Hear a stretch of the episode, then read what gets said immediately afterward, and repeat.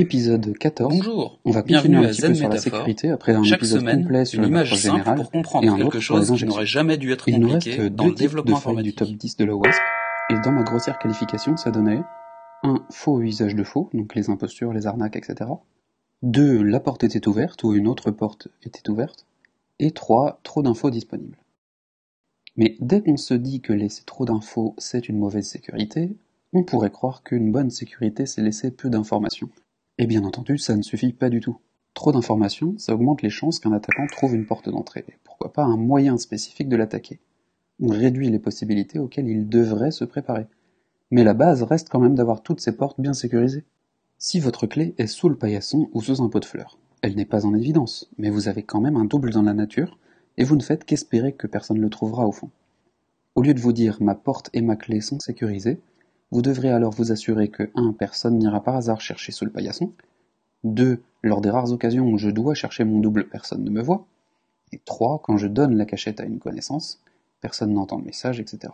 Et puisque vous avez transmis votre confiance, s'assurer que cette personne mérite cette confiance, ne fera pas de double, n'ébruitera pas votre secret, etc.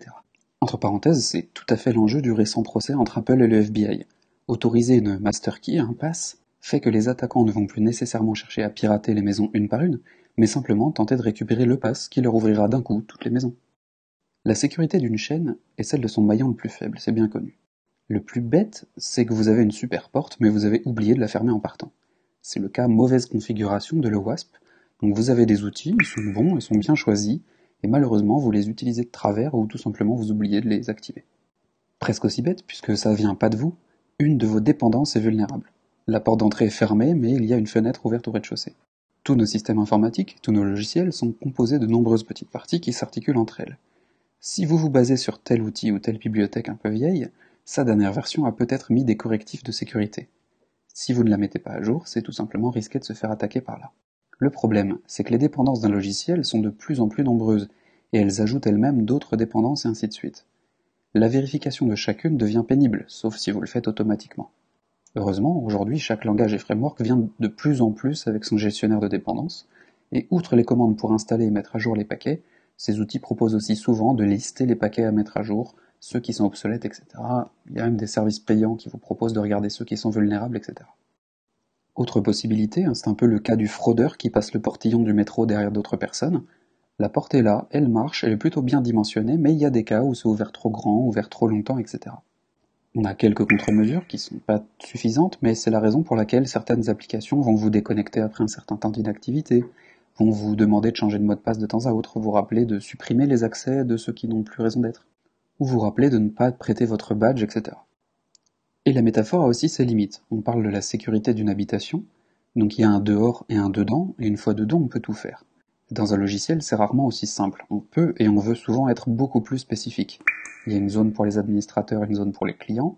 On pourrait dire aussi euh, une zone pour la gestion de stock, une autre pour la compta, un accès pour la succursale de chaque département qui est cloisonné sur son périmètre, et puis un accès global pour celui qui veut consolider toutes les infos.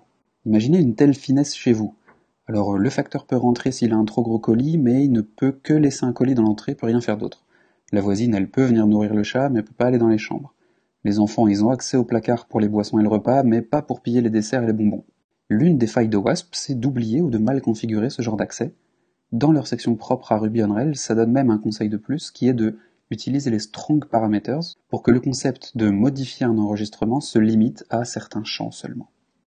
Bon, maintenant qu'il est clair que cacher des choses ne vous sauvera pas, on garde quand même la logique de rendre les attaques plus dures, plus longues, plus complexes et plus visibles. Bref, on peut quand même éviter de simplifier les attaques pour les attaquants. Un moyen simple, ce serait de vous envoyer un email en se faisant passer pour votre banque.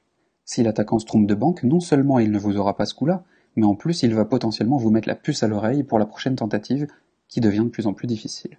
S'il fait un envoi de plusieurs spams avec chacune des banques les plus probables, l'attaque est d'autant plus longue et plus visible, et vous vous doutez non seulement qu'on vous en veut, mais d'où les attaques viennent en ce moment. En cas de doute, vous serez plus enclin à appeler votre banque pour confirmation, et elle vous précisera en général soit comment identifier un mail qui vient bien de chez eux ou pas, et vous précisera très probablement que jamais ils ne vous demanderont de mot de passe ou de données confidentielles par email. De même, si vous utilisez les identifiants numériques et croissants, sans même qu'on veuille vous attaquer, vous donnez une information intéressante à vos concurrents. Ils sont capables de voir votre progression. Tiens, leur compte test d'hier est le numéro 300, le compte test d'aujourd'hui est le numéro 400, et à côté, votre entreprise prétend avoir des milliers d'inscriptions par jour, des millions d'utilisateurs au total. Là, ça devient pas très crédible. Et laisser trop d'informations, comme vos identifiants ou la liste de vos champs, c'est très classique dans le cas d'une API ouverte à l'extérieur, ça permet à un attaquant de mieux cibler ses tentatives d'injection, qu'on a vu la dernière fois. Si je sais qui sont les admins et où est le champ qui donne les droits. Et tout cela nous mène au dernier point, la CSRF, prononcée euh, CSRF, pour Cross-Site Request Forgery, donc une fausse requête de site à site. Donc si un attaquant sait que votre site a une URL qui fait quelque chose de bien précis, par exemple vous désinscrire ou valider un transfert d'argent, ou vous faire voter dans un concours en ligne qui l'intéresse, il peut en profiter pour vous faire cliquer ou vous faire faire une requête du genre depuis un autre site, par exemple avec un lien, cliquez ici pour voir des photos de chatons.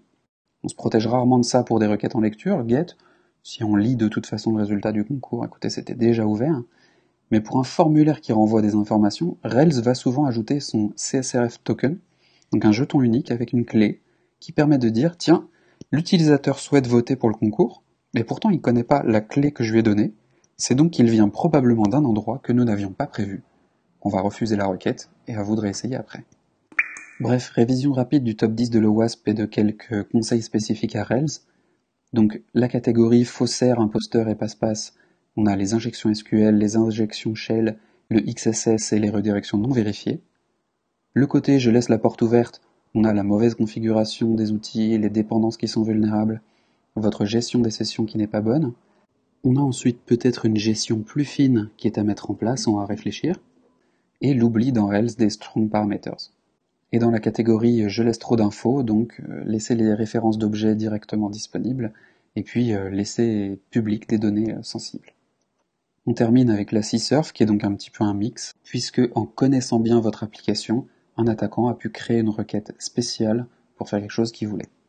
Voilà, c'est déjà assez long, je pense que pour la suite du sujet, je vais vous laisser vous documenter auprès de qui de droit. La technique et les sujets pointus, ça ne tiendra pas dans un format audio ni en 5-10 minutes d'ailleurs, mais j'espère que vous avez une meilleure idée de la sécurité, de ces enjeux et des endroits où vous pouvez intervenir au quotidien. Donc le tout doux du jour, si ce n'est déjà fait, de se familiariser avec la ligne de commande, et plus particulièrement la ligne de commande Unix, si vous êtes sous Linux ou sous Mac, et bientôt sous Windows apparemment, donc ça vous permettra d'automatiser des tâches pour les faire euh, en quantité, en grand nombre et très rapidement, et pour réutiliser les manips plus tard, c'est toujours mieux que les faire à la main. Et le mot du jour, c'est le fuzzing, donc ça veut dire lancer plein de données invalides à votre application pour voir si ça passe ou ça casse. Donc c'est un mélange effectivement un petit peu de sécurité, c'est-à-dire que vous allez faire du fuzzing sur votre propre appli et vous dire tiens c'est marrant quand quelqu'un a un login avec une apostrophe ça se passe mal, ou des caractères Unicode un peu bizarres, des lettres russes, japonaises, peu importe.